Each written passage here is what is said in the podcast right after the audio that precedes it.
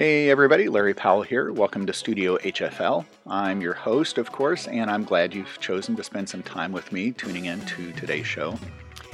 This interview today is from a live event that I did with Ricky Riccardi, not Ricky Ricardo of Lucy fame and history, but Ricky Riccardi. And this interview is from January 12th, 2021, on a Facebook Live event. Ricky is an expert on Louis Armstrong, has written two best selling books on uh, Satchmo himself, and I, I, had already interviewed him once in 2020, back in June, I believe it was. And uh, of course, this interview is part of the Industry Pro showcase that I put together for this week. And I think you're going to enjoy hearing from Ricky. Now, uh, about halfway, about 30 minutes into this interview, uh, Doc Severinsen comes on. I had invited him to be a special guest and a surprise guest, and I'm not sure if you're going to be able to hear the surprise in Ricky's voice during this, but if you see the video, you're going to see uh, Ricky had no idea what was going to happen. So Doc came on and spent the next 30 or 40 minutes with us, and what a treat that was. Anytime we can get Doc uh, to talk, well, it, it's it's easy to get Doc to talk. It's harder to get him uh, to stop talking, but nobody uh, is going to want that. So, anyways, uh, the full version, the video version of this interview is available on the Studio HFL YouTube channel. And if you make your way there, you can subscribe to the channel while you're there. I'd appreciate it. And as far as uh, other social media platforms, if you can go to Apple Podcasts and leave a star rating and a review, I would appreciate that. And of course, uh, yes, uh, social media. You can follow me on Facebook and Instagram at Studio HFL. Uh, StudioHFL.com is where you need to go if you want to sign up for the newsletter, check out the merchandise, uh, the blog, and some other good information on there. And of course, to sign up for the newsletter, you can do that there. And of course, if it were not for Patreon and my patrons, my subscribers there, uh, producing this podcast would be much more of a challenge. So, for those who are, are subscribers or current patrons through Patreon, thank you for your support. And if you would like to find out more about how to become a Patreon patron, you can go to patreon.com slash studiohfl. And there are four tiers of support from which you can choose, each with uh, benefits, increasing benefits, of course, for each tier. And uh, of course, it doesn't matter what tier you subscribe to, everything contributes wonderfully to this, and every amount is greatly appreciated. Again, patreon.com slash studiohfl. And of course, through Patreon, I also have my sponsors for this show. And here's a word about that. So I'm going to start with Messina Covers, and of course, a custom case company out of Louisville, Kentucky, with Erica Howard and David Messina. And brass players can be kind of picky when it comes to cases, perhaps even more so than other musicians. If you have an idea for a custom case, then Messina Covers has your solution for completely custom case designs, even down to a wide variety of color schemes.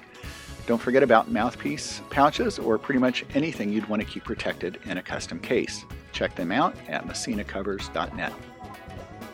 If you're looking for excellence in trumpets, trombones, horns, and tubas, you need look no further than the Eastman Music Company or Eastman Winds.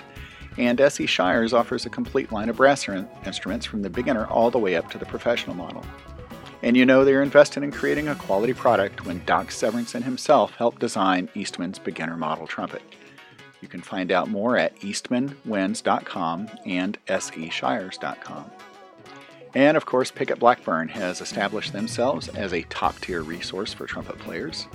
If you haven't had a chance to try any of the Pickett mouthpieces or Blackburn trumpets, you need to make an opportunity uh, for that to happen. Of course, uh, they're doing everything virtually these days, but you can get in touch with Eric Murine uh, through pickettblackburn.com. Thanks again to all my sponsors for your support of this show. It's greatly appreciated. So now we're going to get to Ricky's interview and, of course, our surprise guest, Doc Severinsen, about 30 minutes in. And without any further ado, here we go. And I want to say thank you again to Trent Austin for a really terrific session last night. Uh, you know, we I planned about an hour and I had this whole list of questions. But of course, like most interviews, uh, any question that I was going to ask would have been uh, the answers would have been worth welcome. Great to be here. Yeah, uh, right under the wire. so, well, you know, uh, I was going to say rehearsal uh, went perfectly, right? I mean, we we we met for an hour before and and talked through this, and uh, everything went beautifully. Um, no, and, and, this is great. You know, if if it was somebody I didn't know and I was trying to do this, uh, I, I might be a little shaken, right, trying to figure this out. But um, yeah, so you know, I was looking up when uh, when I interviewed you. That was all the way back June 29th. I mean, this time is flying. It's it's yeah. weird because we're all in lockdown and you know the pandemic and everyone's staying home. But uh, it's been the fastest year of my life. It's really strange. Well, I mean, you've had a lot going on, obviously, and and we're going to talk about that. Um, but you know, uh, as I was, uh, of course, I'm. Well, I'll do a quick promo here. Here's uh, here's uh, there's the first book, right? You see that with that the glare, and uh, as I was kind of just thumbing through uh, the one you sent me just recently, the, your most recent book, um, I, I told my wife, I said, you know, having already talked to Ricky, I'm now reading this in his voice, you know, which is kind of cool, right? Because, you know, you're sitting there and uh, if you don't have any any frame of reference, right, you kind of use your own imagination. You create the voice of all the characters. You create the, the the narrative yourself. But now I have this baseline, right? So your voice is now the baseline. So when I read that book, it, eh, but that's great, right? Because I know the pacing, I know the phrasing, and I, the, I mean, and I can't put that that East Coast inflection on it myself. so, thank you. No, that's that's a good thing. When when I when I submitted my manuscript to my editor at Oxford University Press, you know, you hold your breath. You hope it's not a, a, a total disaster or a bomb and her first reaction she was very she was so pleased with it but she said it felt like you were in a room just telling these stories and i said that's the goal you know that's yeah. that's my yeah. my whole style that's where it comes from so that's a that's a big compliment so thank you larry oh absolutely and you know it makes me you told me of course about all these lectures that you do and i'm thinking man i'd love to be a part of those somewhere along the way because well first of all i mean once you get rolling it's like you don't have to pause for notes you don't and, and of course you'd said how many times you had done that sort of thing but uh, yeah I, I, well i would like to i think we actually talked about that i'm remembering now i said man if i could ever get you out to indianapolis you know to do uh to do something on louis armstrong uh that may be a possibility in the in the in the future but um so yeah so our introduction to each other really was the interview and yep. of course, uh, how long after June, that June 29th interview, how long did it take before that second book uh, was dropped, if that's the right term? Sure. Uh, the official publication date was September 1st, but it, it, started showing up in the middle of August. That was the, mm-hmm. yeah, that day the first box shows up unexpectedly. That's like a, a national holiday. Uh, well, and you you know what's in there, right? But does it still feel like you're opening a Christmas presents? Oh yeah, no, it was just me and my nine-year-old daughter Melody. We were the only two people in the house, and I threw my phone at her. I'm like, you know, start taking pictures, start filming, do something. You know, this doesn't happen every day, so uh, right. I have it all documented. It's a big moment. Yeah, uh, was it the same kind of feeling as that first book? Uh, yes, totally. Um, though there was a slight difference with the first book because the same daughter I just mentioned, um, Melody, was born the day before that book came out. so that was that was something else because that was like going through two births at the same time. I was wow. I was at the hospital on May 31st and got the the call that the books were in, and then June 1st I got to to see uh, that book, you know, over at the Pantheon offices in New York. So that was that was a trip. Two births well, for the price of one. Uh, and hopefully, you took more pictures of your newborn daughter than you did of that first book. I did. Right? I did. yes, I can. I can vouch for that. Um, so you know, I I know you, of course, as uh, I call you the the Louis Armstrong expert and, and author. I mean, that's that's really the the moniker that I've given you. Is is you would be the go to guy if somebody had a question about Louis it's like well and not just because of the books but i also want to mention that you are the curator Is that right? Of the Louis Armstrong House. Yeah, the official title is uh, Director of Research Collections, which is a, fancy way of saying archivist. You know, I'm, I'm in charge of the archives. Uh, let's let's talk a little bit about that. How long you've been a part of that, and maybe how you got involved with the sure. Louis Armstrong House. Yeah, no, that that's a story. I'll, I'll try not to eat up the whole time. Um, but just just to wind the clock all the way backwards, I, I got my master's in jazz history and research from from Rutgers University Newark in 2005, and that was I graduated in May of 05. I had a 350 page master's thesis that became the foundation for my next book. Uh, I got married in June 2005, and I said, "Look at world, here I come." And um, I said, well, the, the, only job I've ever had, uh, my summer job was always helping my father out. He was a painting contractor in Toms River, New Jersey. So I said, I'll, I'll help the old man out. I'll paint some houses. And uh, long story short, I was a full time house painter with a master's degree for four years. but it was during those four years that I started my Armstrong blog. I started doing small lectures and I started visiting the Louis Armstrong archives just as a researcher. I knew I wanted to write this book, and uh, the blog was getting me a reputation. But the very first time I went to the Armstrong Archives, I met the uh, founding director, Michael Cogswell. And uh, actually, I went there with my wife the first time. And when I walked out, I said, I need to work there. You know, whatever whatever happens, I need to end up there. And so four years go by, 2009. I'm still painting houses, but now I have a book deal. You know, it was a weird time, really weird time. Um, but Michael uh, Cogswell, he contacted me and said, listen, we just got a two year grant to hire an archivist to process the Jack Bradley collection. Now, the Jack Bradley collection is the world's largest private collection for all things Armstrong. And uh, I knew Jack. I'd interviewed him for the book. And so I filled out my application. My first reference was Jack Bradley, which was shrewd. Um, and so they called me in for the interview. Great. And so the first half of the interview were all jazz questions, or Armstrong questions. They knew me. I said, well, this is a cakewalk. But to be an archivist, you know, you should actually have archival training, which I did not. I had a bachelor's in journalism, uh, like I said, a master's in jazz history. Mm-hmm. So the second half of the interview were all archives related questions. I'll never forget what are the pitfalls of retrospective conversion. And you know, I, went into my Ralph Kramden, you know, homina homina. it was it was looking bleak. And so I came home and I told my wife, I said, I don't know. This this that it was it was on it was going well, then I lost it. But they called me in for the in-person interview and they took me into the stacks and they said, here is the the unprocessed Jack Bradley collection. You know, Jack was Louis's personal photographer the last 12 years of his life.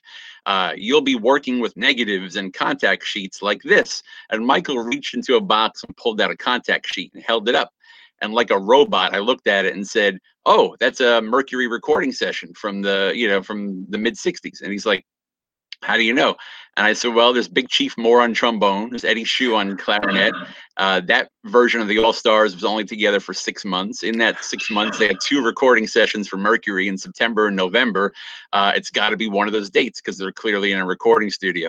And about two hours later, they called me and said, I got the job. so it's been um, 12 and a half years about. And um, I can't envision. I don't think I'm qualified to do anything else. So it's it's a it's a match made in wow. heaven. You're going through that story, and I'm thinking it's like uh, maybe the correct title is an Armstrong savant. Right? Well, is, I, you know, I, I always give Michael the credit because Michael would always say that you know uh, he could have hired somebody with you know heavy duty library chops and taught them the basics of Armstrong. But you know, he said, you know what? Let's let's get the Armstrong expert in there and teach him the basics of cataloging. And I've been fortunate that I've worked. You know, we've been able to hire trained archivists and archival assistants. And I've worked with great people over the years who've kind of propped me up when uh, when my skill set runs a little dry. But you know, in terms of identifying photos and answering reference questions and all that stuff, it's it's a dream every day.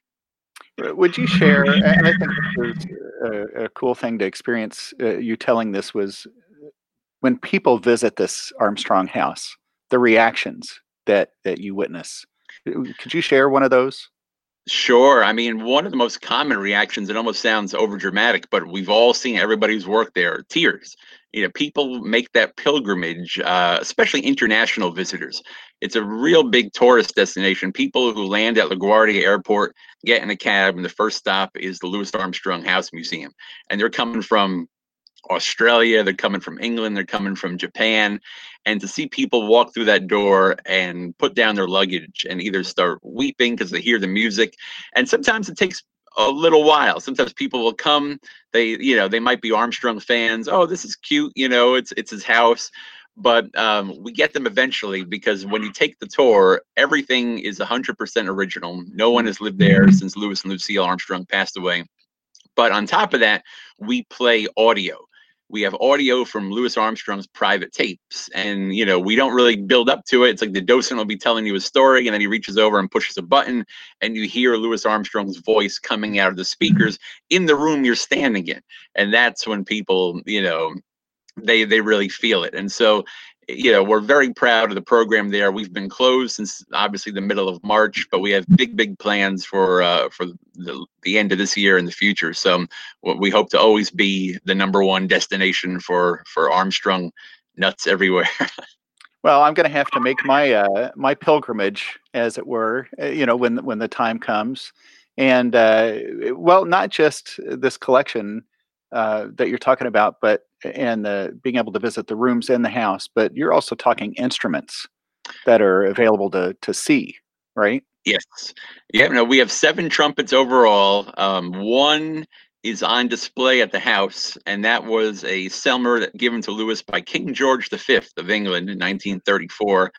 And then we have a Selmer on display at the archives, which is I think it's his favorite one because we contacted Selmer and it was definitely manufactured November 52. Louis was in Paris November 52, but it is the horn he's holding in all those iconic shots of him on the front steps of his home with all the neighborhood Queen's children surrounding him which is, was taken 18 years later. So we think that was probably his go-to.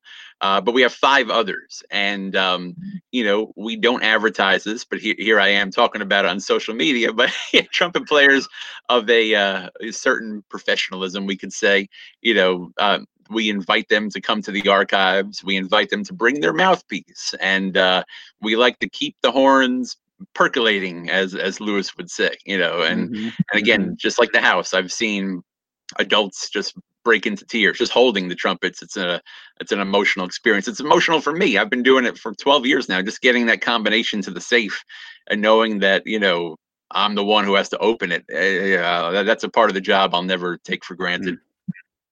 So is the combination to that safe does it have anything to do with his birthday? Or i mean are you is the social security number i mean how you don't have to give it away I, right I, there. But. I got to keep some secrets. I got to keep some secrets. uh, you know, I, I think about. Uh, thank goodness for people like you, who take the time and the care to to do what you do because there's so many things. You know, I mean, eh, so many. Well, every job is important, right? I mean, truly, but we need all these jobs. We need people who are going to do what you do because otherwise it's going to get lost in a basement or an attic or you know if it's any kind of a certain film right doesn't it disintegrate over time i mean sure. people that are that are being able to take and care for and make sure that this stuff lives on yeah, now the fact that we're here today, I mean, you know, th- this is not my baby. I, I always call myself just the, the, delivery boy. You know, I'm, I'm one step in the chain, but you could not have planned it any better because Louis and Lucille Armstrong, uh, neither, yeah, they didn't have children. So uh, that's part one because you know I don't I don't want to paint with a broad brush, but you know you, you hear stories of once the children, you know, selling instruments, selling stuff, you know, not knowing what it is Louis passed away. Lucille saved everything. Lucille passed away, and the, Lu- the Louis Armstrong Educational Foundation, that's the Armstrong estate, they made sure everything was was taken care of. So Lucille left the home to the city of New York. The city of New York said someone needs to oversee this, and they chose Queens College because Queens College had an incredible jazz program at the time. It was Jimmy Heath and Sir Roland Hanna, Donald Byrd, uh, and they were nearby, and they had a beautiful new library that had a whole suite that was just waiting for this. So that's like fortunate num- sign number one. You know, the archives will be taken care of. Fortunate sign number two, mm-hmm. they you know they hired Michael Cogswell, who passed away in, in April of 2020. It's still we're still kind of dealing with it because so much of what we do, so much of what I do was Michael's vision. He was hired in '91. He had the archives open in '94. They made him director of the house. He had the house open in 2003, and then um, he uh, his vision was to open up like a cultural center across the street from the house. And Michael, uh, unfortunately, you know, passed before completion. Construction is ongoing right now. We're hoping by the end of summer, early fall, the Louis Armstrong Center will be open to the public. It's going to be right across the street from the house and uh, the archives uh, will still be part of the Queens College family, but mm-hmm. all of that will be packed up, will be moved to the new building, will occupy the whole second floor. The first floor will have a permanent exhibit curated by Jason Moran. There's going to be a 70 seat jazz room with concerts and lectures and film screenings and all that kind of stuff. And so that's happening. And then in 2016, we got a call from Robert F. Smith, the world's wealthiest African American, and he's a huge Armstrong fan. And he gave us a $2.7 million grant to digitize the entire collection. And so every scrapbook page, every photograph, every big band arrangement, uh, all of it digitized, which is just, I can't even explain what, what that means. And so you know you take any part out of that equation and i'm i'm not here right now and i'm not talking about this robust program but you know the whole relationship with yes the armstrong foundation with queens college with our board with our staff getting the archives open the house open now the center open um, it, it's really unbelievable and there's nothing else like it you know in in the jazz world. There's a few historic houses that are trying to get together there's a, a couple of incredible archives obviously but we have the world's largest archives for a single jazz musician and the bulk of it was compiled and curated by louis armstrong himself. So uh, you could hear me talking about it. I'm still in wonder uh, that it even happened this way and and to just be one in this long line. There's, there's so many folks michael stanley crouch you know oscar cohen phoebe jacobs uh, people from the college have, have all come and gone passed away left their mark and uh, now it's up to us. You know, we're we're still telling the story and getting things done, even in the middle of a, a pandemic. Well, again, I, I can't wait to to visit the house, and uh, you know, hopefully, be able to visit you, uh, you know, while I'm there. Um, let's let's switch over to the books for a second, and you know, it, it's kind of like, well, I want to start at the beginning, but you wrote these out of order, so you know, we can't go chronologically because your first book well, let's start with that. I mean, you started with the, the, the late years. Correct. Yeah, uh, those were the years that changed my life. So when I when I was 15, I was born 1980. So I turned 15 in September 1995, and I was already interested in old stuff. I was listening to you know ragtime music and you know old vaudeville routines and watching black and white movies. I was just like stuck in the past. And so um, I I saw the Glenn Miller story, the old Jimmy Stewart movie, and Louis comes out and does Basin Street Blues. I'm like, okay, I need to know more about this guy. And I went to the library, I checked out a cassette compilation, and it was all the 1950s Columbia recordings, all the stuff produced by George Avakian. You Louis plays Handy, Satch plays Fats, Ambassador Satch. And that cassette just changed everything. Nothing had ever moved me that much. And I said, all right, I now need to listen to everything, hear everything, and learn everything there is to know about this guy. And that, that's just how my brain was always wired. Anything I got into, you know, before that it was Laurel and Hardy, and it was Muhammad Ali, and it was you know what something would come on my radar. Uh, I, I started watching the Looney Tunes when I was like six or seven. Next thing you know, I'm learning, you know, who who the directors were, the writers, you know, Treg Brown did the sound effects, Mel Blanc and Carl Stalling, you know, it's like, it was just how I'm wired. So I figured, all right, Armstrong's going to be the next guy on the list. What I didn't expect was almost every book that I took out had the same narrative that this is a genius up until 1928. And then after 1928, mm-hmm. he goes commercial. He's a sellout someone as far as saying he was an Uncle Tom, and you know he coasted. He played the same solos every night, and he was mugging and grinning and just kind of embarrassing himself. And we'll always remember young Louis Armstrong, but we'll always you know treat this kind of as a cautionary tale. And I, I would read this and wince and say, what what's going on here? And eventually, I read you know uh, Stanley Crouch and and Dan Morgenstern and Gary Giddins and, and other writers, and I saw that you know I wasn't alone in in loving later Louis, but it just wasn't there in book form. So when I went to Rutgers and got that master's degree, they said, you know, you need to write a thesis, and I said Louis Armstrong's later years, and my mentor was the great historian Lewis Porter, who's written definitive books on Lester Young and John Coltrane, and he and you know I could see in his face he was like, you know, no one has really done anything on on later Louis. And so at college, I threw myself into it. You know, Rutgers Newark was on the same campus as the Institute of Jazz Studies. Dan Morgenstern was still the director there. And then uh, I interviewed Jack Bradley and George Avakian. There were five surviving All Stars. I interviewed all of them, and I wanted to tell that story and uh, tell you know. And once I got to, once I started going to the Armstrong archives, listening to these reel-to-reel tapes, hearing Armstrong angry, hearing him proud, hearing him boasting, hearing him telling jokes.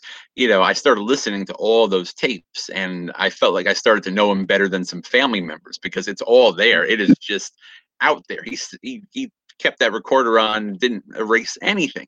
And so that was the whole goal for the first book is I wanted folks to understand that this is an incredible story, just as it is. You know, here's this guy that everybody was writing off, and he's knocking the Beatles off the charts, and you know, he just one hit after another. Uh, people thinking that he kind of was creatively spent in the 20s, but then you listen to Louis Plays Handy and Satch Plays Fats and the musical autobiography. They think he's taking it easy, but you hear him challenging himself with Oscar Peterson and Dave Brubeck and Duke Ellington and you know with strings and orchestras and Oliver Nelson arrangements and you know never taking it easy for a minute. And um, of course the whole the race angle, you know, the Uncle Tom stuff. I wanted to get into Little Rock. I wanted to get into his private feelings, how he dealt with segregation, how he refused to go back home to New Orleans, what he said after Bloody Sunday. And so the book came out in 2011 and like i said you know i i don't take full credit you know i I'm, i put it in book form i'm very proud of that but i'm one in a long line of, of later armstrong uh, lovers um, but i do feel that it's the the the old feelings and myths and kind of just you know everybody's taking those years for granted started to shift a little bit.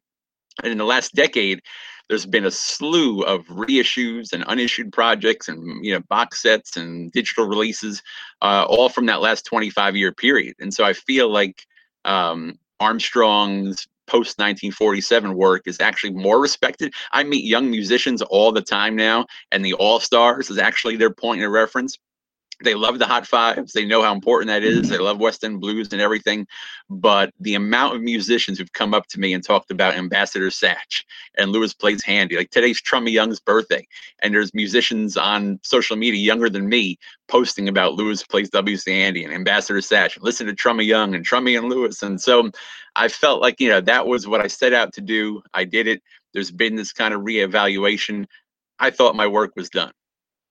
It's obviously not well, it, how was the reception to that book? It was it was beyond my expectations because I knew, you know, it, it's funny uh, because my personality is so I don't know. I don't know how to describe it. I'm I'm non-confrontational for one thing. You know, I try to see the best in everybody. I try to be respectful, and you know, I try to stay out of controversy. But when I write these things, I you know, I kind of take these stances that just like you know like no you know these critics were wrong and these musicians were wrong and these listeners were wrong and if you if you felt this way you're wrong.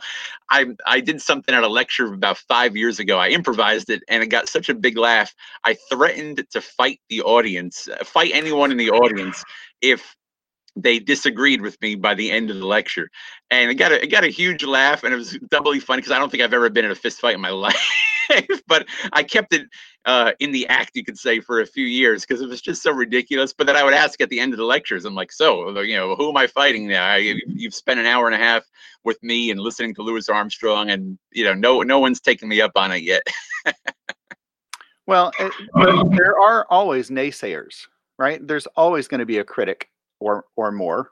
And, you, I know, uh, especially after paying attention to the release of this latest book, you know I, and you've had a very interesting perspective on those it's almost like you embrace uh, those critics yeah, and, and, I, you know, I love the social media interplay and your comments. You know, here's what so and so said in this review and and in this review, but you kind of just, you know, I, yeah, I don't know how I you would do it otherwise. You couldn't survive if you if you just let it get to you, right? I don't want to sound like I don't want to sound like it's religion. I also don't want to sound egotistical. So I have to watch my my words. But I have lived with this now, and I've listened to every one of those reel to reel tapes. And I've been responsible for a lot of those reissues. I've heard all the session tapes. I've heard him playing with no chops. I've heard him rehearsing. You know, I've I've heard the good, the bad, and the ugly. And so I feel like, you know, I'm so confident in my knowledge, you could say, of Armstrong that you, you could have opinions. Opinions are fine. You know, you could say that I, you know, I get what you're coming from with the 1950s, but I still prefer the 20s. That's great. I'm not going to fight you on that. You know, that that's your opinion. But there are still folks who just insist on carrying over some of those things. You know, he played the same solo every night well then you know i'll get out my blog and i'll play you 15 versions of the same song with different solos and like well you know answer that you know or or you know oh he you know he was you know the the african americans you know left him in 1929 as his black audience. And then the new book you know i dug into the black press and it's just like how do you respond? You know i've done the research. And so um it's not that i'm looking for fights but you know i feel like um like i said you can still have your favorites and and dismiss some stuff okay. But once they start hurling those the same brickbats that have been hurled at them for 70 years i'm i'm ready to debate i'm ready to fight back. Well and it's using just using his words and his music that's that's the key. Eh, well and it's not just uh, tapes and and uh, recordings and uh, any kind of documentation or other books right? I mean you actually went out and were able to talk to people that worked with him, people that uh, knew him, uh, you know, intimately in the sense that you know they were there for for a lot of this stuff. I mean, so when you go to the horse's mouth, right? It's like, well, you know, they said they told me that. So how yeah. do you argue with that? I mean that that's that's the cornerstone of everything I do. Um, because you know, if you go back and read my Rutgers thesis, it's boring as hell. I can tell you that because I was just so happy to be finding re- research and reviews. I just put it all out there, and there wasn't much connecting it. But I had these feelings. I, had, you know, it was it was Ricky Riccardi's feelings that Louis Armstrong was still great in the '50s, and he was tough on race, and he was this, and he was that. And then the very first time I went to the Louis Armstrong archives, which no joke, Facebook reminded me was 15 years ago today. I swear to God, J- January 12th, 2006. Happy anniversary. I can't, that was just, you know, going as a spectator. And I went to the archives. I remember I got there at four o'clock. They closed at five. They said, Your time is limited. I said, I, I got to hear one of these tapes. I've heard so much about these tapes. And they're like, All right, well, here's our, you know, the catalog. And they brought us fat binder. And, you know, I'm, I'm trying to read the descriptions. I got as far as 14. I said, Yeah, bring me tape 14. That sounds good. And it was a tape of Louis in 1956. And I can't tell you how much I ended up quoting that tape in the book because it was all there. Louis saying that that version of the mm-hmm. All Stars was best, the best one he ever had. He was playing better than ever. He didn't care about styles. He didn't want to be pigeonholed. And once I heard that, and then once I started talking to the musicians, um, I, it was very easy to tune out the writers. And you know, when I wrote that first book, I was still kind of combating the other biographers. Like, you know, I would quote James Lincoln Collier, I would quote Gunther Schuller, and I would say, you know, this is what they wrote. They're wrong. you know, uh, and so when I wrote the new book, Heart Full of Rhythm, I didn't consult any of the biographies. I wanted to be just contemporary research. I wanted to be just the musicians who were there, just the writers who were there, just Armstrong who was there. Uh, I didn't want to get any, you know, other perspectives or different readings or interpretations. Like, let's go to the source. You know, these folks lived it.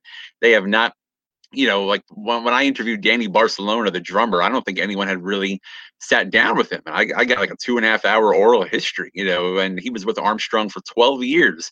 And it's like, how did, you know, nobody contact that guy? So mm-hmm. that's, that's what I fall back on. And as, as often as I can using his own words, Armstrong's own words, um, because anybody's read both the books, you know, it's not hagiography. You know, I, you know, there he is cheating on wives, and there he is, you know, um, singing sleepy time. Yeah, yeah, I'm I'm I'm happy to criticize him, but I always try to also include his perspective.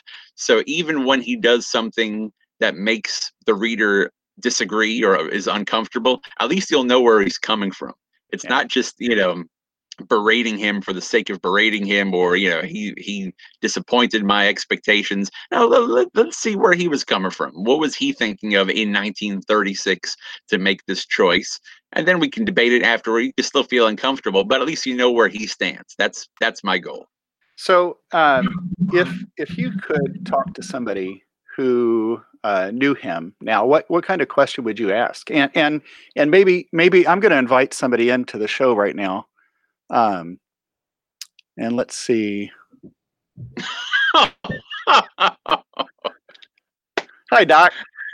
oh my God. How are you? Hey, Ricky, surprise. So, this is a surprise. What, oh, oh man. Oh yeah. Oh. Yeah, well, you know what? Um, yeah, you know that's that book that Doc is holding, uh, Ricky. That's the one you you autographed for him, and uh, you know I thought, man, it, it, we got to have we got to have somebody on who was there, right? Because uh, yes. you never got to meet Armstrong, right there. Man, there you go. So I mean, what uh, Doc? You know what I remember uh, talking to you.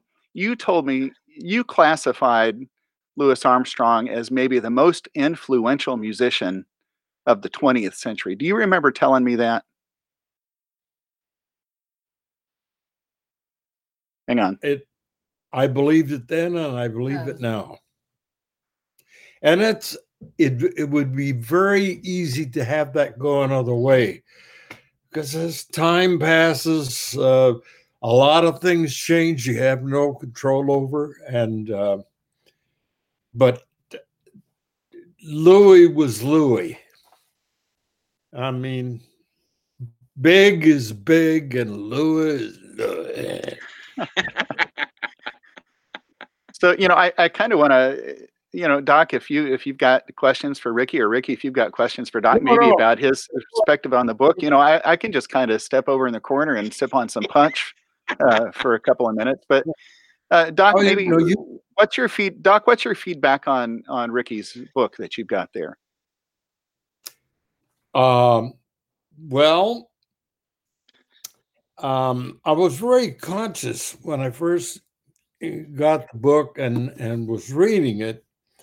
Um, that I wanted to have a, a take on it, and it first of all it's it's it just as a book.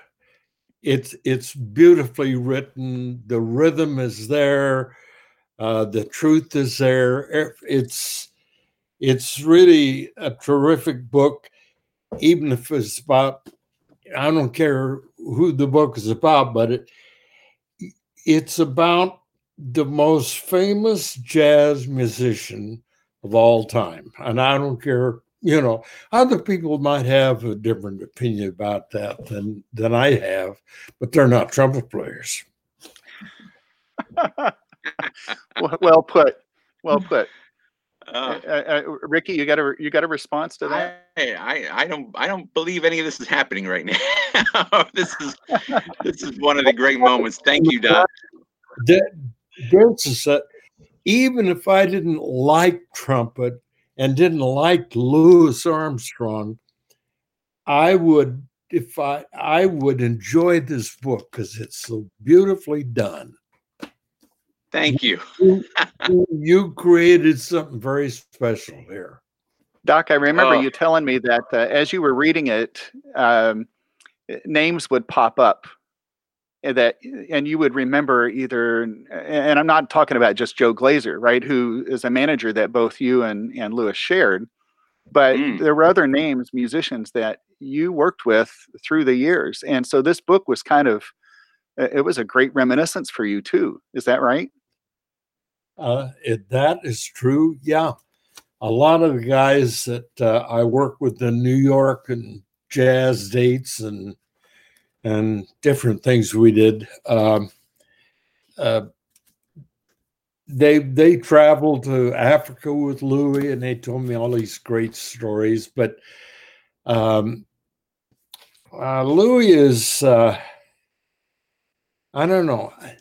He is the seminal number one jazz person of the the whole and uh, I've often told guys in front, I got up in front of a band and we're going to do a concert someplace, like with the Tonight Show band. And I say, guys, just remember one thing Louis is going to out there with us because if it weren't for Louis, we wouldn't be doing this concert. And if it weren't for Louis, I'm not sure there would have been maybe there might have been jazz music, but it wouldn't have been the same. He he was uh, a powerful human being. Louis was, and uh, you know, he had such a great sense of humor and and just a, a beautiful guy. Uh, he's somebody you just like sit down and talk to. But um, without Louis Armstrong, there never would, would have been something called jazz concerts. Hmm. And I'm not sure there would have been jazz rock recordings either. Well, you know, Ricky, now when you say that the way you responded that first time you heard a Louis Armstrong recording, you know, so I mean, that was just uh, that was verified, right? That those feelings. I mean, he he was that powerful of a musician, right? Well, to be able to capture people like like that. The, the question I always ask people who were there, because I I was born too late, so my my question for you, Doc, is how would you describe his sound in person? Louis. Louis had his own sound and it wasn't something that he said, well, if I do this little touch and every time I do that lick, then they'll know it's me. No, uh, Louis is Louis is jazz. He is jazz. And of course, that, you know, you say the same in some ways about a lot of people on other instruments or like Duke Ellington, you know, Duke was Duke, but but um, Louis, um, I'll never forget what, and then this is talked about so much that I hate to mention it again, but in uh, when Louis uh, did that uh, recording in 1925. Um,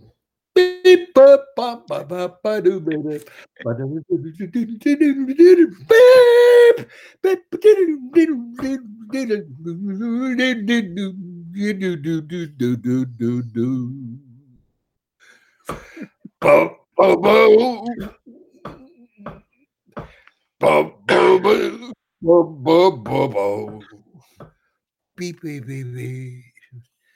I mean, he said he that that first of all that cadenza, and then everything he did after that. Um, that was the foundation of jazz. Um, not to say that some of the original stuff that came out of, you know, just guys playing on a street corner in, in New Orleans. Yeah, that happened and it would have happened, but it wouldn't have had the effect. He was he was the preacher. Yeah. He was the father of jazz, and he could talk about it. He could do it. He could sing it. He could play it, and Uh, a lot of times I stood up in front of a big band going out to do a, a, a jazz concert, if you want to call it that. But I'd say, well, guys, just remember one thing. If Lou hadn't gotten out here and started all this, there would be no such thing as jazz, and we wouldn't be doing a jazz concert. And then I've, I've said that to a lot of audiences before playing one of his tunes. Well, Doc, obviously he influenced you tremendously, but everything that you have just said about Louis Armstrong has been said about you and, and will be said about you. Ultra, Right. And you know, Ricky, Ricky asks, you know, about what was his sound, and you said it was Louis. And I mean, how many people say, "What does what does Doc sound like?" Well, Doc sounds like Doc. I mean, it's like when you put on a recording of Louis Armstrong, there is no doubt. Now, I I I'll be honest, I couldn't tell you if it was the twenties. I, I'm not as schooled in this. I couldn't tell you if it was the twenties or the sixties. I, I could probably take a pretty good guess, basically, on the style, but I would be able to tell you, oh, that's Louis Armstrong. you know, that's that's Oh, unmistakable. Oh yeah, and I know this has been discussed so many times, and uh, about uh, West End Blues, yeah. which he recorded in 1925. With, with that, that uh, uh, well, I don't know what word you use. It was genius, but um, that recording and that cadenza on the front of that thing, and and the, just the way he played the melodies afterward, um, that was what caused jazz to be. That's what I think. And it's not that, oh, I'm a trumpet player and I, I loved Louis and I admired him and all of that. Sure. But the truth is the truth. And and w- when he, th- th- when you wrote this book, man, you wrote the truth. I, I thought I, I when I got the book, I, I said, "Oh, that's nice. Oh, that's a great picture of Louis." Yeah, and I opened it, and two days later, I said, "I gotta get, I gotta finish this book, or all I'll never live the rest of my life." Uh, I hope you, I'm so glad. you, you uh, can take it in what you did here, because uh, you know there've been a lot of archival kinds of books written about Louis, but um, you captured everything, his childhood, the whole the whole kit and caboodle, and how he grew up and um, things that happened. And you realize as you're reading along, wow, if there hadn't been, if if if Louis didn't get out there and do what he did, uh, the, the may jazz may not have come into existence. It it well, it, it would, but it sure wouldn't be the same. He was he was the king. He was the guy that says, "Okay, I'm going to show you this one more time, and you better get it right."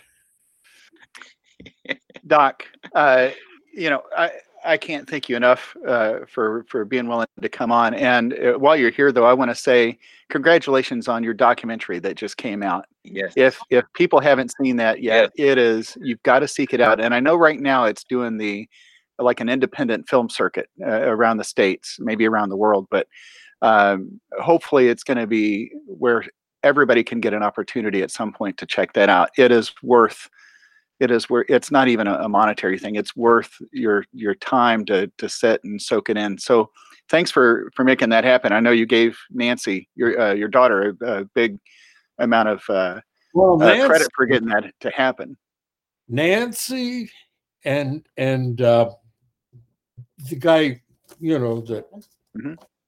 Kevin, Kevin Wright. Mhm. Uh, they made that happen. And uh, uh, when they, when Nancy called me up and told me about it, I said, "Well, I have, I have to pay attention on this one. uh, well, it it was just it was terrific, and uh, um, again, thanks for thanks for coming in tonight. It's a treat to see you. You look great. Uh, like I told Kathy yesterday, I said you you're 93 years young. You are truly uh, the definition of a the youngest 93 year old I've ever ever met. So. Uh, I wish you'd be around in the morning when you could say that to me. Hey, Doc, you're you're uh, something. Yeah, you know? yeah, yeah. So, well, Doc, thank you. I'm if it's okay, I'm gonna I'm gonna wrap up here with. uh Well, wait a minute, Ricky. What? Oh no, no, all right. All right. You know what? No, Never stick mind. around. Stick around. Okay. So here's what I'm going to do. I'm going to try to get a, a, different perspective on here. So uh, let's see. We'll play her. There we go. Now everybody's kind of got an equal uh, equal viewing. Does that look different to you guys? Different layout? Yeah. Okay. Good. I like that. So uh, Ricky, uh, back to you. and I, and I apologize if, if this was too much of a, of a surprise for you tonight, but I thought uh, you know I thought you might appreciate. No, this was this was a dream come true. Thank you, Larry. Thank you, Doc. This well, is listen, my God. I can't wait to show this to my kids. Um, when I when I got this book, and uh, I I swear I knew the minute I opened it up and, and started reading, I said I ain't doing anything till I'm through with this book. And then I may go back and check it out a second time. And uh, and I, you know, that Louis and I had the same manager, Joe. Joe Glaser. Yeah, and uh, so because I was just a, a, guy trying to get get started, and um, have the same manager that Louis had, uh, he gave me chances to to uh, take to you know if I'd be do a concert in New York and in, in a club or something, uh, Louis would be in the audience. You know, as a favor, first of all to Joe Glaser, and uh, and secondly, he he and I got along great. And uh, I, I swear to God, if if Louis hadn't come along, there may never have been a thing called American jazz music. What do you think, Ricky? I I agree. I agree. And to do it equally with the trumpet and the voice, that that's that's what always fractures me. I mean, you know, um, the way he plays the trumpet influences trumpet players, piano players, saxophonists, guitarists, anybody, drummers. Uh, but then he sings, and all of a sudden, here comes Bing Crosby and Frank Sinatra and Ella Fitzgerald and Billie Holiday. And for one guy to do all of that, it's it's overwhelming. You know, we're I still think we're still not fully aware of that impact, but we're we're we're getting there. Well, your book is very that. And uh, I'm just going to say if, if anybody thinks I'm just doing a commercial for your book, they're wrong. This, this I, I really literally could not stop till I read the whole book, and uh, and it it it supported so many things that I felt about Louis. I mean, because you're not just talking about Louis, the jazz trumpeter, and you know who had this wild sounding voice and all, all, all of those wonderful things. But uh, uh, you you read this and you say, what would have happened if Louis Armstrong hadn't come along when he did and did the things that he did there, who who knows uh, what we'd be doing to entertain ourselves. Uh, and and you know just just to show you what a profound influence he was. Um, I was doing an album and I wanted to have uh, Sleep Time Down South in there. And so it was with the band, and uh, they, uh, whoever wrote the arrangement, wrote it nicely. And, and the minute there's an intro and then a ba, ba, ba, ba, ba, ba, ba, ba, ba, I lost control of the horn I couldn't, I could no more play a Louis Armstrong piece without, you know, the, his spirit coming through and being in every note that I played. Not that I played as good as he did, but it's, it's, uh, he, he just got right inside of you. And uh, I I to this day I can't play any one of his tunes that made him famous. And then I come along and play the tune, you know, and I I find myself saying to myself, "Hey, self, get a look at this. You're yeah, you're playing like you're doing an imitation of Louis Armstrong." And and I didn't mean it that way, but I mean for any trumpet player to, to play ba ba ba ba ba ba ba ba ba ooh, boo, boo, boo, wah, yeah. I mean, you just you, you, uh, you have to do it. You know, it's he owns he he owns every piece. I found my friend on Blueberry Hill. Yes, Lord. Doc, when when you uh, when you were around Louis, and uh, did did you ever get a sense? And you can think about it in terms of stardom these days. Was he a superstar in the public eye?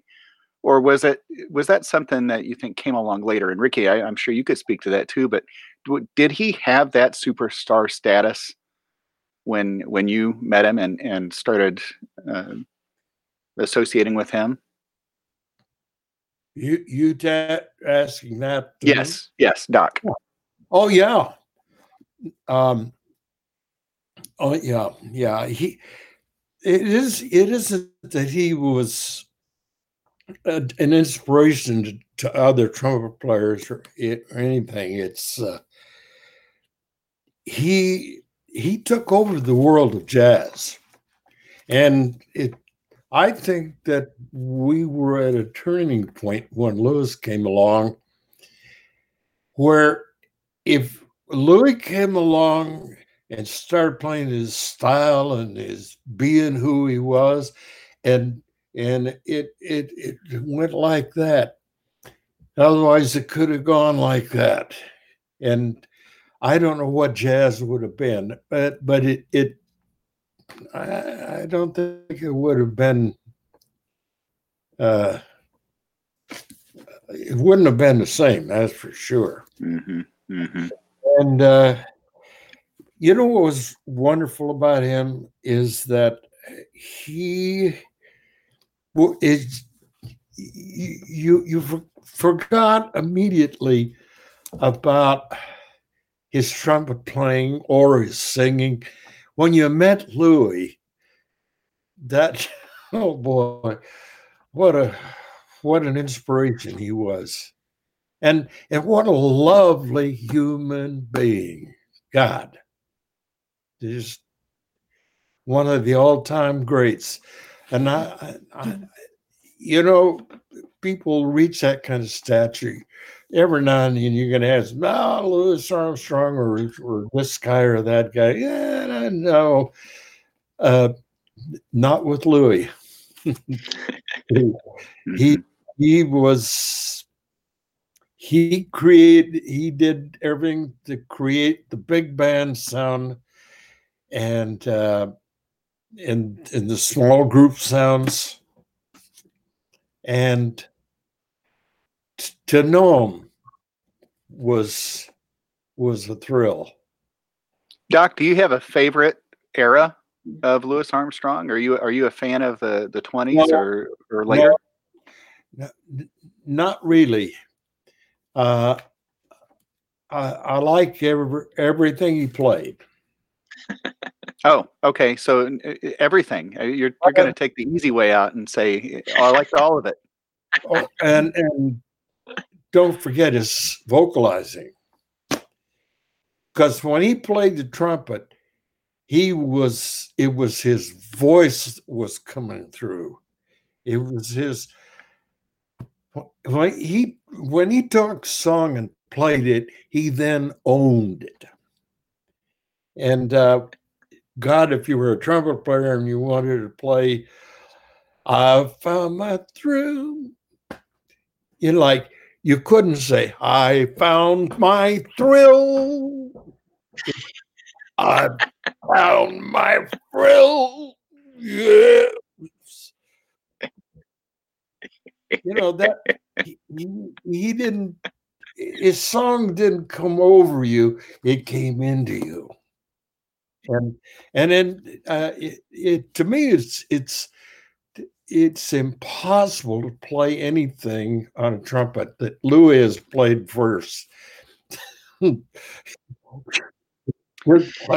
Louis played it. Ricky, uh, in your writing both of these books and, and all this other research, do you find, uh, can you think of uh, corroborative things? I mean, Doc's talking about this. Do you do you think, oh yeah, I remember so and so telling me that, or witnessing this or that? Is this is this bringing anything together? Oh, totally. Um, I mean, the one thing you know, I've interviewed now, I don't know, nine or 10, mm-hmm. including Doc, you can say I've been in the same room. Um, um, I don't know, 10, 15, I don't know. Whenever I meet people who spent a minute with Louis Armstrong or were in his band, I just want to soak it all in. And um, Terry Teachout is a friend, and he wrote a great book on Armstrong called Pops. And we, we once compared notes. Everybody I've talked to and everybody he talked to if they met Louis Armstrong, they didn't have a negative word to say about him.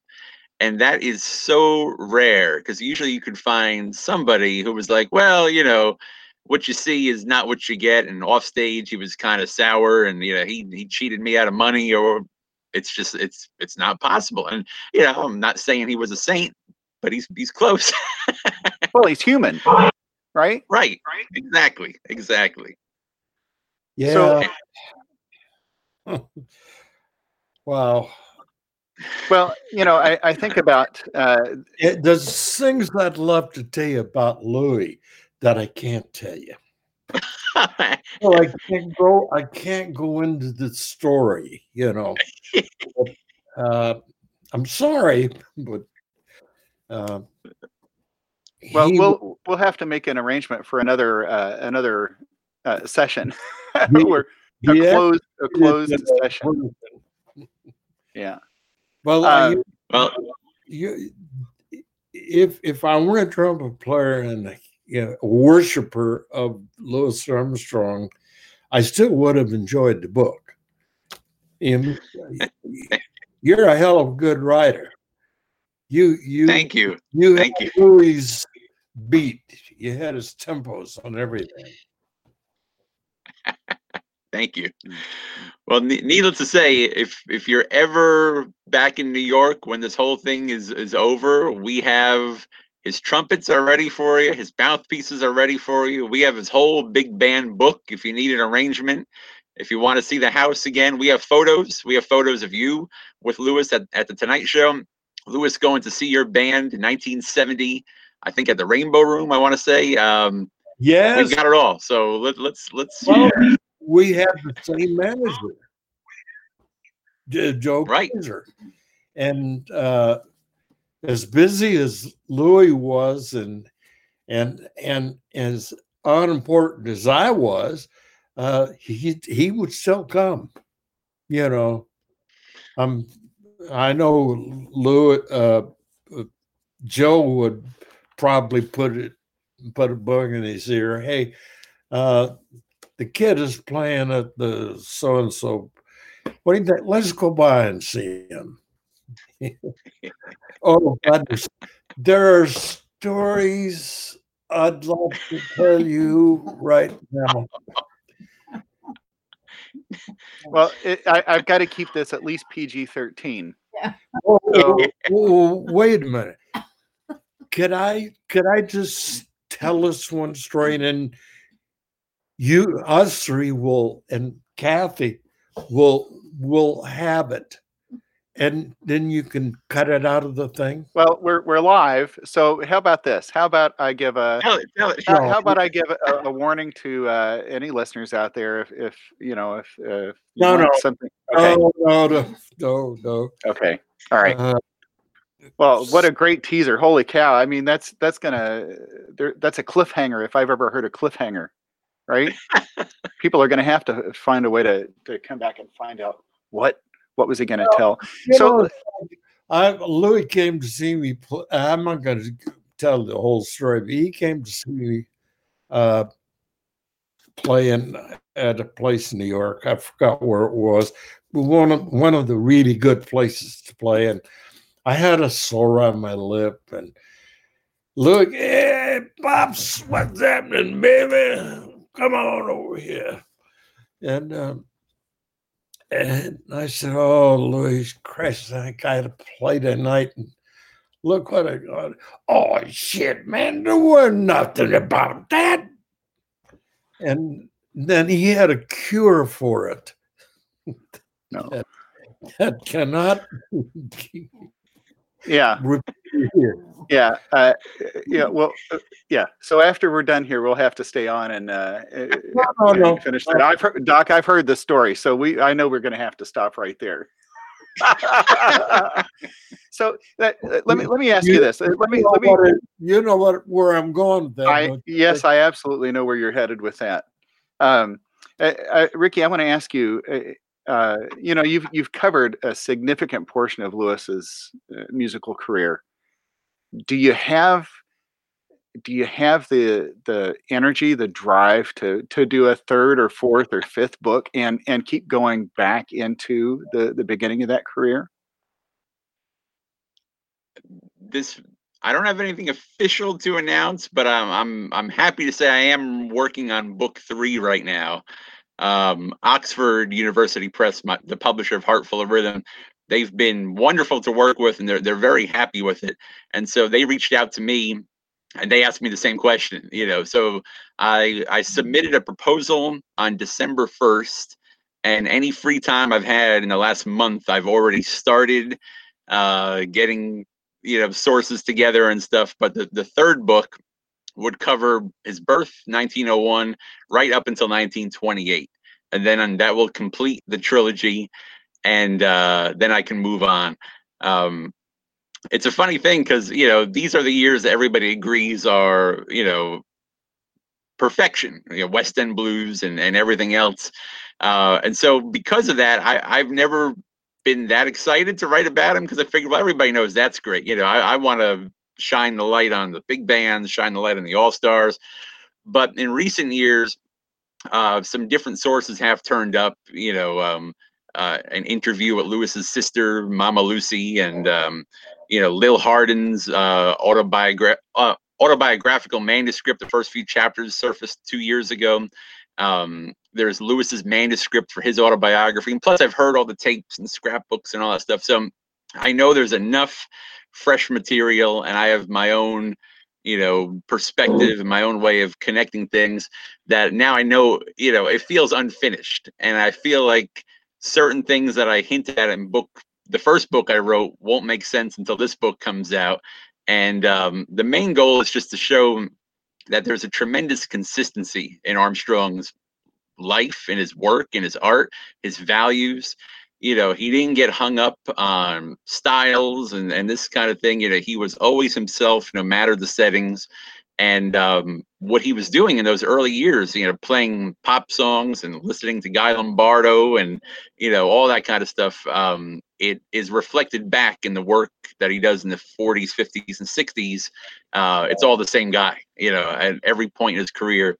He's the same guy. So a long-winded answer of saying it's going to happen. So stay tuned for the official announcement, and I just have to research it and write it. But you know, we'll we'll meet again in about three years, and I'll be I'll be good to go. Well, you certainly don't lack the passion uh, for for your subject. I mean, and and Doc is right. You know, and like I told you at the beginning, it's not just that when I read it, it's an easy read. I, I hear your voice when I read it, and you know that really does lend uh, a, a great deal to the the pacing of, the, of reading the book. But uh, yeah, very well written, and congratulations on two really really fine books. Uh, it makes me Thank curious you. to see, you know, were your blogs that you referred to earlier were they were they as good as this? Well, there there's there's over 600 of them going back to 2007 and they're a lot more informal and uh you know like I did one about I remember Louis and Sidney Bechet locking horns on cakewalking babies from home, and I framed the whole thing out like a boxing match, and you know, so they're they're, they're a lot of fun, I think. Uh, but you know, th- those are the places you can go where I take like one Armstrong solo, like back home again in Indiana, or strutting with some barbecue, and I analyze every surviving version, so you can see, you know, when he changes the solos, you know, how he approaches them when his chops are down, you know, big band versions, small group versions. So there's there's a lot to unpack there. As I used to knock out about mm-hmm. 50, 60 entries a year, and now it's down to like I don't know if I can get 10 or 15 out, I'm I'm doing all right. But they're all there. The uh, dippermouth.blogspot.com. That's that's the website. The Wonderful World of Louis Armstrong. And like I said, 600 entries going back 14 years. So there's plenty of plenty of ground to cover. That that's terrific. You know, um, and, and, thank you for mentioning that website. And I'll have to make sure uh, to get that from you again. I'll include that. You know, when I put this out uh, on the YouTube channel. By the way, this this will come out uh, tomorrow. Uh, the video will go up on the Studio HFL YouTube channel. The audio will go on uh, SoundCloud, and it'll be out on the on the podcast uh, platforms. Um, so hang on one second. I'm just going to do a little commercial for the rest of the week here. So if if you guys out there are listening, uh, thanks for being here tonight. And I know there are people out there, but uh, tomorrow night, Peter Pickett and Eric Murine from Pickett Blackburn. Uh, Wiff Rudd is Thursday night. He's going to be talking about his new book, Side by Side. Uh, Carl Hammond of Hammond Design, you know, the mouthpiece genius that he is, is going to be here Friday night and then uh, David Messina and Erica Howard of uh, Messina Covers, uh, which is going to be a really great conversation. You know, an insight into a part of our industry we don't really maybe know a whole lot about. So I uh, hope everybody will show up for those. But again, all of this is going to be available again uh, on all the social media. So, um, Doc, don't go anywhere. All right, I'm I'm gonna I'm gonna wrap things up. Ricky, don't go anywhere. We're gonna stay on for a little bit, but uh, I want to again tell everybody thank you for coming tonight. Thanks for uh, supporting this, and I hope you enjoyed it. Um, oh, David Wolf, one of my one of my students, one of my former students, is now a good friend. Not that those have to be exclusive, right? Uh, David uh, posted in the notes uh, dippermouth.blogspot.com. Thank you, David, for doing that. Appreciate that. Uh, and by the way, Brenda Clark, uh, Doc, you remember Brenda? Uh, here in Indianapolis. She's she's been watching. So Brenda, thank you for being here. I appreciate that. And uh, and oh. Jenny, Jenny's been watching too. Hey, you remember uh, my wife, the one who made you? What kind of pie did she make for you that you just pumpkin. was it a pumpkin pie? Yeah, and and, and uh, my dear friend there with the Dodge Charger. Oh yeah, Brenda. Yeah. yeah. I don't know if she's driving it all that fast these days, but uh, well, um, again, thanks everybody for being here. Uh, hopefully, I'll see everybody tomorrow night. And for right now, uh, on behalf of Studio, can I just do one more commercial about? Absolutely, this? I'm not going to cut you off, Doc. Keep going. Well, no, it's like this. Uh, if you want to know what Louis was really like, as a person, not as a trumpet player, but as a person. This this book is uh, lets you get a look in into him as a human being, and uh, it isn't all just well. If you're a trumpet player, you'll enjoy the book. No, you.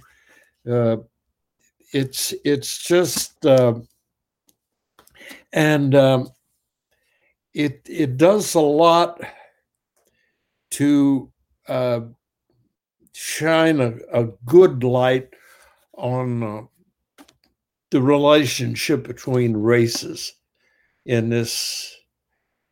If you know Louis, you like his book, and you read it, um, it may change your life if you haven't opened yourself up to it before. And um, oh man, I don't know. It's just, it's just, just I I just sat down to and and started reading the book all over again today. I I could read this book uh, five times a year. I swear to God, I really could. Ricky, there's but, there's your endorsement of the year right there. Tell me about it. about one one other thing here. Uh, there was a guy in Portland, Oregon, where I got my first professional go around, uh, named Monty Ballou. oh, sure. Who was yep. a banjo player and also uh, guitar player, and a, just a hell of a character. And he was really a gr- great friend of Louis. It went when Louis would come to Portland, it wasn't always too easy to find a place to play where he was going to be welcomed and feel feel good, you know. And uh, so he always stayed with uh, Monty Ballou. And w- Monty Ballou and I were in a big band playing uh, at the Paramount Theater in Portland. And Monty said, Hey, man, uh, I, I want you to come out to my house with me. I said, Well, yeah, when? He says, Now. I said, Well, we've got another show, two more shows to do. He says, Oh, don't worry about that, man. So we go out to his house. He had a, a, a large, like, living room, and he had every he was one record short of having every single recording that Louis ever made. And Louis would stay at Monty's house. Oh yeah, that's the time that Lil was shooting, getting on me, man. Uh, and um, so uh, he he says, I'm going to tell you the story of Louis Armstrong. And he did it. He would play a record and talk about it. And uh, it, it, it, it, became almost impossible to play any one of Louis' songs like uh, Strutting with some Barbecue uh, uh, without people say, man, that, that guy's he's doing a real good imitation of Louis. Uh, and I'm not. I'm once you met Louis, man, it, it he got into your bloodstream, into your brain, and um, and yet he was a sweetheart of a person. He was never not a nice guy. He was uh, a lovely human being, and he uh, he well, I just had a couple of nice experiences with him, and uh, anyway, um, thanks for letting me have a chance to talk about Lou a little bit. Absolutely. I would, love to tell you that one story. Well, I tell you what, hang hang tight, hang tight. Don't you go anywhere. Ricky, don't go anywhere. Um, I, I, am gonna I am gonna say uh, an official sign off. We're gonna we're gonna stop being live here in a second. Thanks everybody for joining us tonight. Stay healthy. Hopefully, we'll see everybody on the other side of this pandemic, and uh, look forward to seeing you guys tomorrow night. Uh, back here, eight o'clock Eastern, with Peter Pickett and Eric Marine. So for now, Larry Powell, Studio HFL, signing off. Have a good night. And unfortunately, that's where today's interview ends. And with most interviews, I would have, and with most, With most interviews, I would have excerpted one or more significant stories and made those available exclusively for my Patreon patrons. In this case, this was the full interview. I didn't take anything out. But regularly, I will take something out as a benefit specifically for those Patreon patrons. Again, you can find out how to become a patron at patreon.com slash studio HFL. And to my current patrons again, thank you very much for your support. Another reminder to visit Apple Podcast and to leave both a star rating and a review. And please visit the Studio HFL YouTube channel and subscribe. That's it for today. This has been a production of Powell Music. Yes, that's me, Larry Powell, of course. I am the chef, sous chef, and dishwasher here at Studio HFL. And again, this show is supported by the generosity of Messina Covers, Eastman Winds, S.E. Shires, and Pickett Blackburn. I'm grateful that you spent one of the most valuable commodities you have, your time. I'm grateful that you spent your time here today listening or watching this interview. And I encourage you to check out some of the previous interviews there, and there's a lot of great ones coming up in the very near future. Um, but until next time, I wish you good health, and that's it. Take care.